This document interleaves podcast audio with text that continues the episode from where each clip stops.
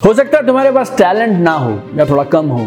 हो सकता है तुम्हारी पर्सनैलिटी उतनी धुआंधार नहीं है, या फिर हो सकता है तुम्हारी कम्युनिकेशन उतनी अच्छी नहीं है। हो सकता है तुमने पढ़ाई अच्छी ना की हो, लेकिन फिर भी एक चीज़ ऐसी है जो तुम्हारे पास है और तुम्हें आसमान की ऊंचाइयों तक पहुँचा सकती है। मालूम क्या है?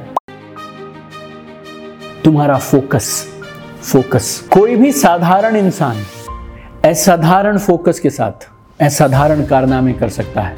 An ordinary person with an extraordinary focus can do extraordinary achievements.